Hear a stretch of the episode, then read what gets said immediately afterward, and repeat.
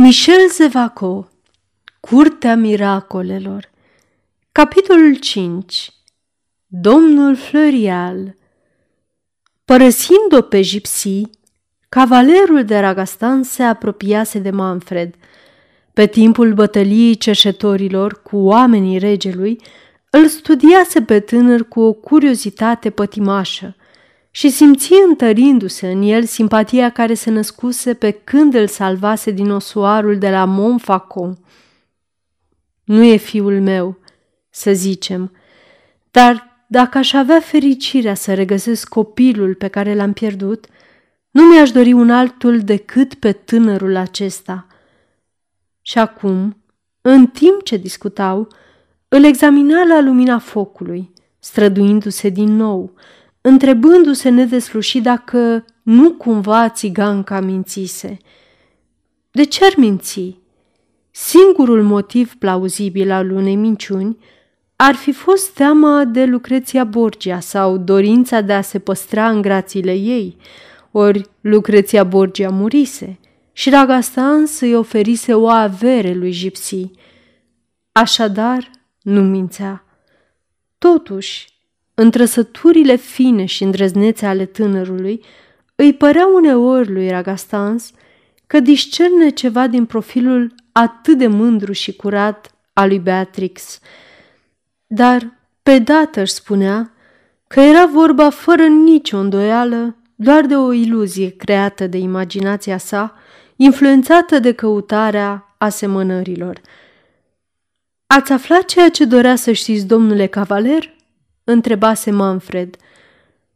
Vai, desigur, făcu Ragastans cu un suspin.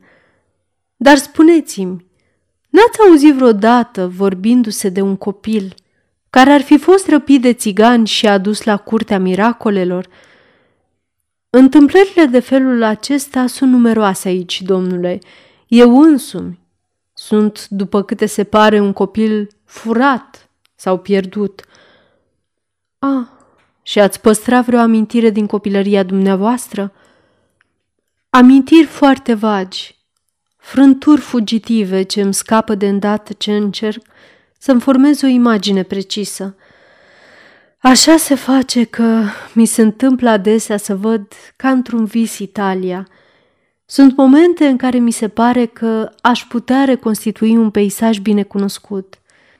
Văd munți înalți, o grădină minunată, o casă frumoasă. Apoi, de îndată ce vreau să adâncesc plăsmuirile acestea, ele se risipesc și îmi scapă. Ragastan se ascultă cu o febrilitate și o emoție extraordinară. Așadar, spuse el, credeți că această țigancă nu poate fi mama dumneavoastră? Nu cred nimic, domnule, Mă îndoiesc, asta e tot. Gipsy n-a avut niciodată față de mine atitudinea unei mame. Ah, dacă ar fi la întâne, s-ar putea să fie posibil. Pentru el are o afecțiune profundă, dar vă rog să nu vorbim despre asemenea lucruri. Am să vă mărturisesc că simt o oarecare dezamăgire, încercând să citesc într-un trecut care va rămâne pentru mine o carte închisă pe veci. Cine știe, murmură Ragastans. Aveți dreptate, adăugă cu voce tare. Asemenea priviri în trecut sunt dezagreabile pentru un tânăr, în plenitudinea forțelor și ardoarea primăverii vieții sale. Viitorul vă surâde, viteaz, curtenitor, inteligent precum sunteți. Manfred îl întrerupse clătinând din cap. Viitorul, spuse el, îmi apare la fel de sumbru precum trecutul meu neclar. Asemenea gânduri triste, la vârsta dumneavoastră? Scuzați-mă, domnule, vă întristez și pe dumneavoastră în vreme ce ar trebui să-mi dau silința să vă fiu pe plac. Dumneavoastră, care mi-ați făcut rând pe rând servicii atât de importante – nu, nu, spuse cu vioiciune cavalerul. Doream numai să aflu cauza tristeții dumneavoastră. Vreți să o aflați? Vă rog, prietene. E ciudat, domnule cavaler, că mi inspirați atâta încredere și simpatie. Simt, destăinuindu-mă față de dumneavoastră pe care abia vă cunosc, aceeași consolare ca atunci când îi vorbesc lui Lantone, singurul meu prieten, fratele meu. Aceasta este o înregistrare Cărțiaudio.eu. Această înregistrare este citită cu respectarea legislației în vigoare pentru Cărțiaudio.eu. Copierea, repostarea, multiplicarea, vânzarea, închirierea și sau difuzarea publică a acestei înregistrări, fără acordul scris al Cărțiaudio.eu, constituie infracțiune și se pedepsește conform legislației în vigoare. Pentru noutăți, vă invităm să vizitați site-ul www.cărțiaudio.eu și să ne susțineți cu un like, subscribe și follow pe canalul de YouTube Cărți Audio. Îi puteți susține prin donații pe naratorii voluntari ai acestui canal. Vă mulțumim și vă dorim audiție plăcută în continuare. Ei bine, izbucni Ragastans cu o voce emoționată, vorbiți-mi așadar deschis și poate aș putea într-adevăr să vă consolez. Cauza tristeței mele, cavalere, este foarte simplă. Iubesc cu pasiune o tânără fecioară. Probabil că o iubesc de multă vreme, cu toate că nu mi-am destăinuit această dragoste decât de puțin timp. Ei bine, făcu cavalerul, nu văd nimic teribil în asta. Stați să vedeți. Tânăra fecioară este fica regelui Franței. Aha, înțeleg. Vă temeți că nu veți putea acoperi prăpastia ce vă desparte de ea? Nu, nu e asta. Există în toată povestea asta un lucru ciudat, pe care am să vi-l destăinui. Aflați însă că regele o persecută pe Gilet. O cheamă Gilet? Și este și mai gingașă decât numele acesta frumos. Dar cum poate regele să-și persecute propriei fică?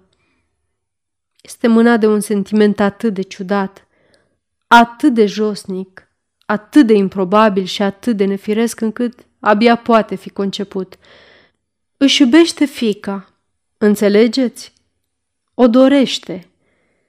E îngrozitor, spuse Ragastans, fără să se mire prea tare, căci prin întrebările pe care îi le-a pus lui Gilet, isprăvi prin a discerne aproape întreg adevărul. Nu-i așa?" făcu Manfred.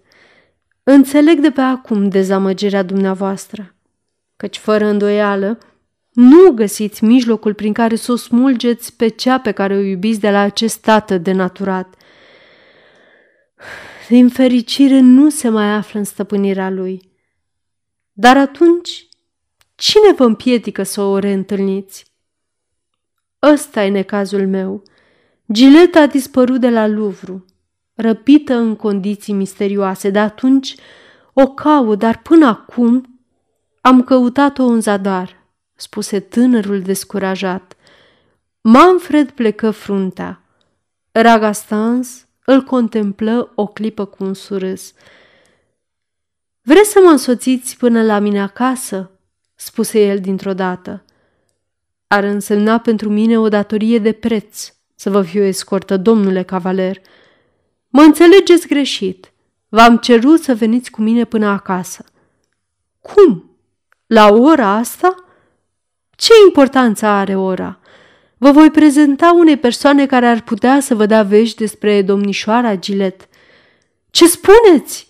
strigă Manfred pălind. Adevărul. Ah, domnule, aveți grijă să mă scutiți de vreo deziluzie prea crudă. Știu prea bine spuse cu gravitate cavalerul, ceea ce înseamnă o decepție sufletească. Nu vă temeți de nimic. Veniți și dorința dumneavoastră va fi satisfăcută. Tulburarea pe care o observați la mine nu v-ar surprinde dacă ați ști cât de mare era disperarea care succede bucuriei pe care mi-o faceți. Dar mă gândesc, reluă el dintr-o dată, că trebuie să-mi permiteți să iau pe cineva cu mine – pe prietenul dumneavoastră la Antone? Nu. Un om pe care am învățat să-l stimez și să-l respect.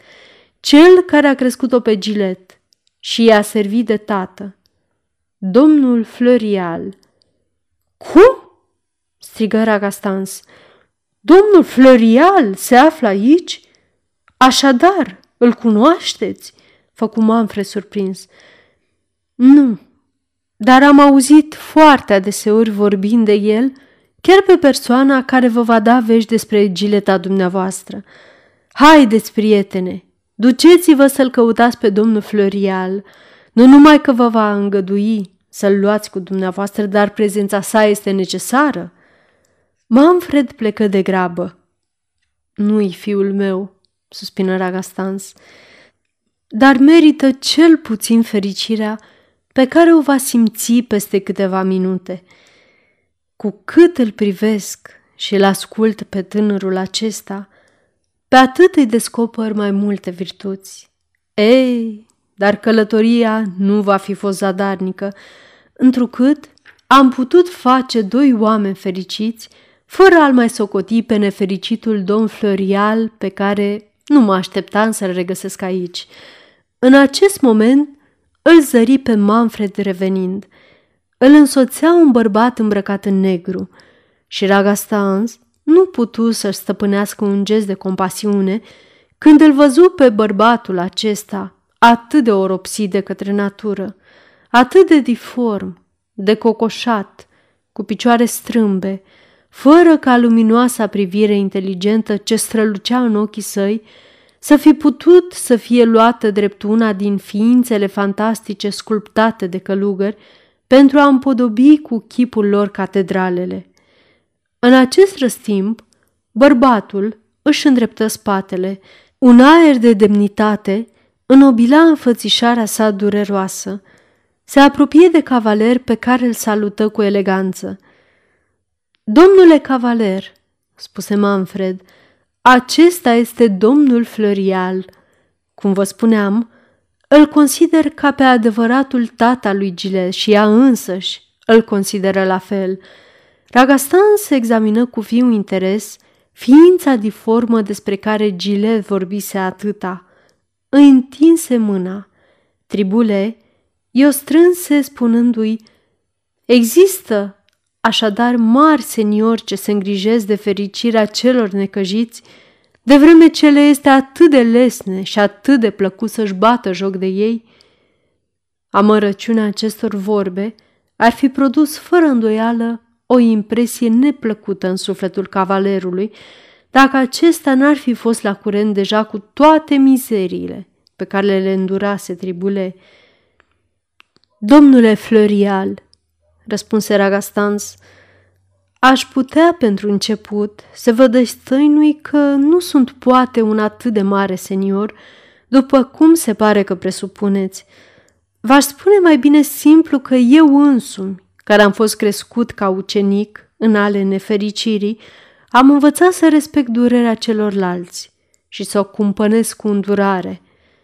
Domnule, făcut tribule emoționat, Oricine ați fi, sunteți un om de suflet și pe legea mea, lăsați-mă să vă privesc drept în față, căci așa ceva este foarte rar.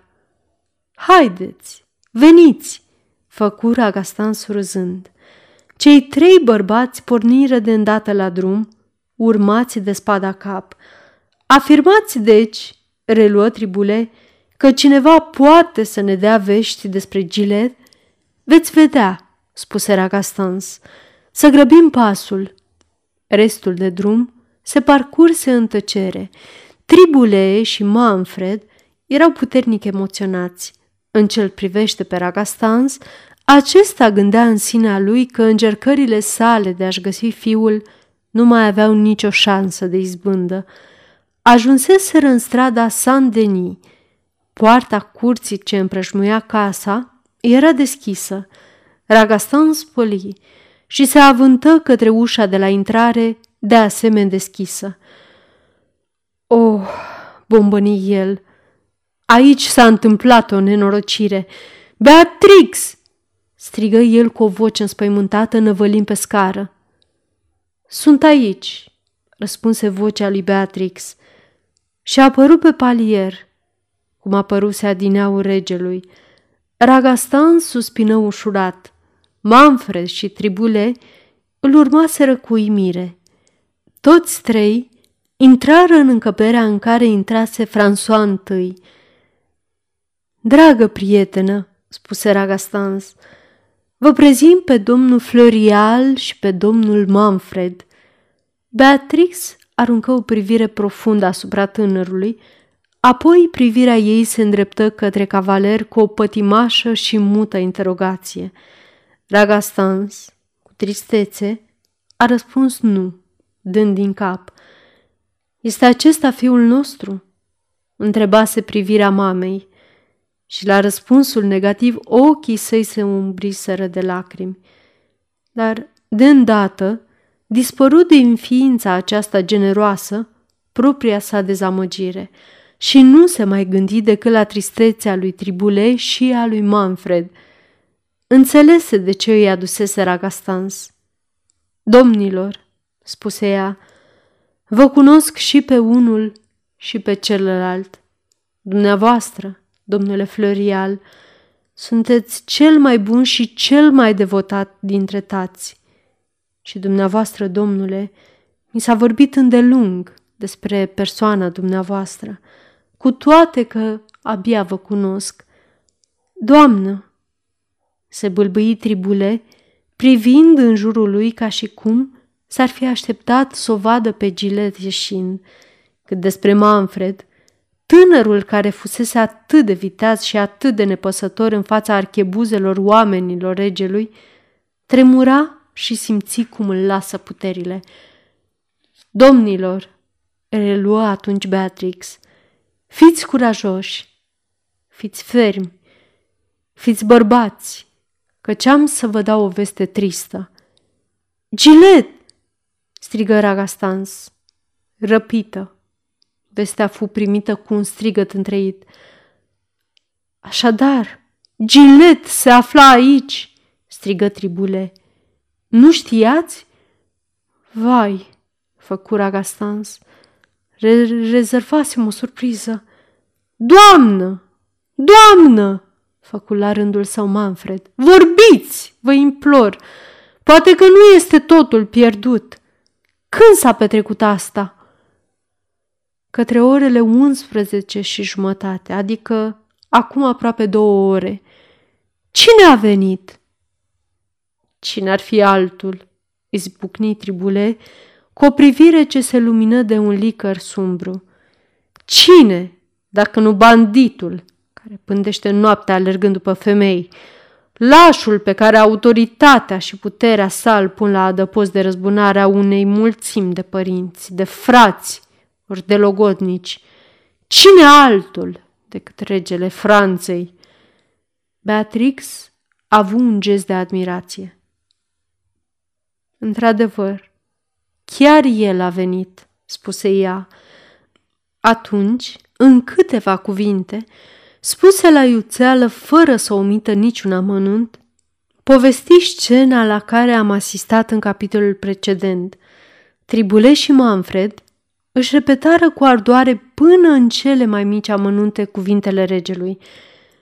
Nădăjduiți, reluă Beatrix, Regele îi vorbea ca un adevărat tată. Poate că fata nu va păți nimic rău. Ah, doamnă, izbucni tribule, nu-l cunoașteți așa cum îl cunosc eu. Ipocrit, abil în ale prefăcătoriei, cu atât mai nemilos pe cât știe că nu are a se teme de nimic și urmărește victimele cu perseverență. Este în stare să facă mult rău. În realitate se îndoiește că Gilet ar fi într-adevăr fiica lui, chiar dacă ar deține dovada indiscutabilă. Îl cred capabil să nu țină seama de ea. Manfred strângea din pumni cu nervozitate. Între timp, Tribule se înveșmânta în mantie. Iertați-mă, doamnă, spuse el, că vă părăsesc atât de grabnic. Aș fi vrut să aflu unde și cum mi-ați regăsit copila. Aș fi vrut mai ales să vă dau de înțeles câtă recunoștință zvorăște din inima mea. Dar fiecare clipă care se scurge fără ca primejdea să se agraveze, unde pleci? întrebă Manfred printre dinți, tutuindu-l pentru prima dată pe cel pe care îl numea tatălui Gilet. La Luvru, fiule, spuse Tribule. Te însoțesc. Noi doi îl vom ucide pe tiran. Nu, nu, protestă cu vehemență Tribule. Este nevoie de viclenie și nu de forță. Viclenia este arma mea. Când va veni ceasul, voi apela la forța brațului tău. Domnul Florial are dreptate, spuse Ragastans, cuprinzându-i mâna tânărului. Oh, se tângui Manfred, nu se poate face nimic. Ți vine să te dai cu capul de pereți. Un rămas, strigă Tribule. Casa asta să fie locul nostru de întâlnire. Manfred, mai spuse el văzând că tânărul se încăpățâna să-l urmeze. Trebuie să rămâi. În cazul în care mi s-ar întâmpla o nenorocire, ce se va alege de ea și apoi sunt tatăl ei. E dreptul meu să acționez primul. Rămâi, îți poruncesc. Tribule plecă de grabă. Epuizat, Manfred alunecă într-un fotoliu. Ragastan și Beatrix se arătară curtenitori față de el. Să-l urmăm pentru un moment pe fostul bufon de la curtea lui François I. După cum spusese, Tribule alerga spre Louvre, unde ajunse în mai puțin de 20 de minute, cu toate că i-a fost a nevoie și obositor. Gărzile de noapte, care putură să-l întrezărească pentru o clipă, se întrebară poate ce era cu umbra aceea diformă ce țopăia de-a lungul zidurilor, gâfâind, cu mantia umflată de vânt, cu capul descoperit căci cu tot frigul de afară își scosese toca să șăcorească fruntea ce ardea de febră. Ce voia să facă tribule? La drept vorbind, nu știa nici el. Nu avea decât un gând, să pătrundă în Luvru, să ajungă cu orice preț până la Gilet. Odată ajuns acolo va vedea ce are de făcut. Pentru Tribule, care cunoștea Luvrul, care știa cu câte obstacole erau presărate în prejurimile apartamentelor regale, tentativa era supraomenească. Totuși îl ispitea și se agăța de ideea fixă cu încăpățânarea disperării. Dar dacă Tribule respingea oricare altă soluție, dacă era imposibil, în starea de spirit în care se afla, să-și formeze un alt plan de atac, nu reflecta în mai mică măsură la cele mai bune mijloace de izbândă. Și mai întâi, respinse imediat intenția de a încerca să intre în Luvru pe poarta principală, unde ar fi inevitabil arestat. În clipa aceea, se duse cu gândul la Montgomery și își zise că acesta îi rezervase fără îndoială vreo răzbunare cumplită. Asta nu îl împiedica să înainteze. Ajuns la Luvru, îi făcu un conjurul cu repeziciune. Cunoștea o poartă ce dădea spre malul Senei, poarta aproape nepăzită pe care ar încerca să o deschidă cu ajutorul pumnalului – în clipa când ajungea aproape de taluz și când dădu colțul pe lângă zidul incintei, se opri brusc. În fața portiței, tocmai distisese o trăsură și în jurul ei se agitau nedeslușit niște umbre. Tribule se aruncă la pământ, se cățără până la șirul de plopi falnici care se întindeau de-a lungul drumului. Atunci, înaintă furișându-se după copaci. Pe măsură ce se apropia de grupul de umbre, auzea un murmurat de glas și umbrele deveneau mai distincte.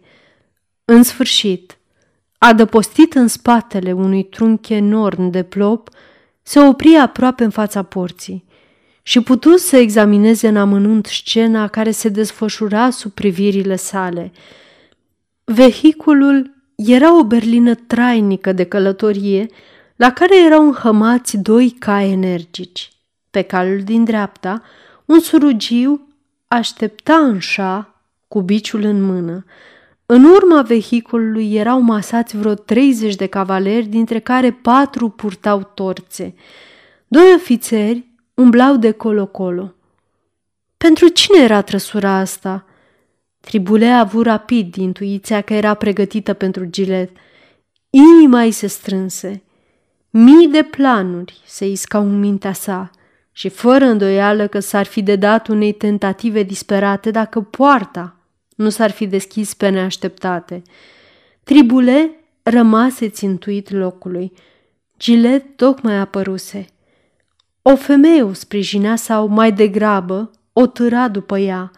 Bufonul le văzu urcând în trăsură, ale cărei obloane fură coborâte imediat. O voce porunci. La Fontaine Bleu! Tribuleu o recunoscu. Era vocea regelui și îl zări, oprit în cadrul porții. Surugiul pocni din bici. Purtătorii de torțe o luară înainte. Vehiculul porni în galop, urmat de escortă. Într-o clipă, toată imaginea dispăru în beznă. Tribule îl văzu pe rege care se întorcea în Luvru și poarta care se închidea din nou. Toate astea au durat două sau trei secunde. Tribule nu putuse să schițeze niciun gest, nici să strige. Și a avut nevoie mai bine de un minut să-și revină la calm. Atunci plecă și el. Trecuse de orele două când sosi la casa din strada Saint-Denis. Ragastan și Mafred se aflau încă în încăperea în care îi lăsase. Au dus-o la Fontainebleau, izbucni tribule îndată ce spada cap l-a introdus în încăpere. Să plecăm la Fontainebleau, replică Manfred cu înflăcărare. Să plecăm, spuse Ragastans cu sânge rece. Cum, cavalere, ați consimți? Nimic nu mă mai reține la Paris, spuse Ragastans. Nu am să vă ascund că mă interesez profund de soarta dumneavoastră și de a dumneavoastră, domnule Florial. În plus, fapta regelui François I m-a revoltat. Iată mai multe motive decât e nevoie pentru a trage sabia în onoarea domnișoarei Gilet. Suntem salvați, spuse Manfred, cuprinzând mâna domnului Florial. Sfârșitul capitolului 5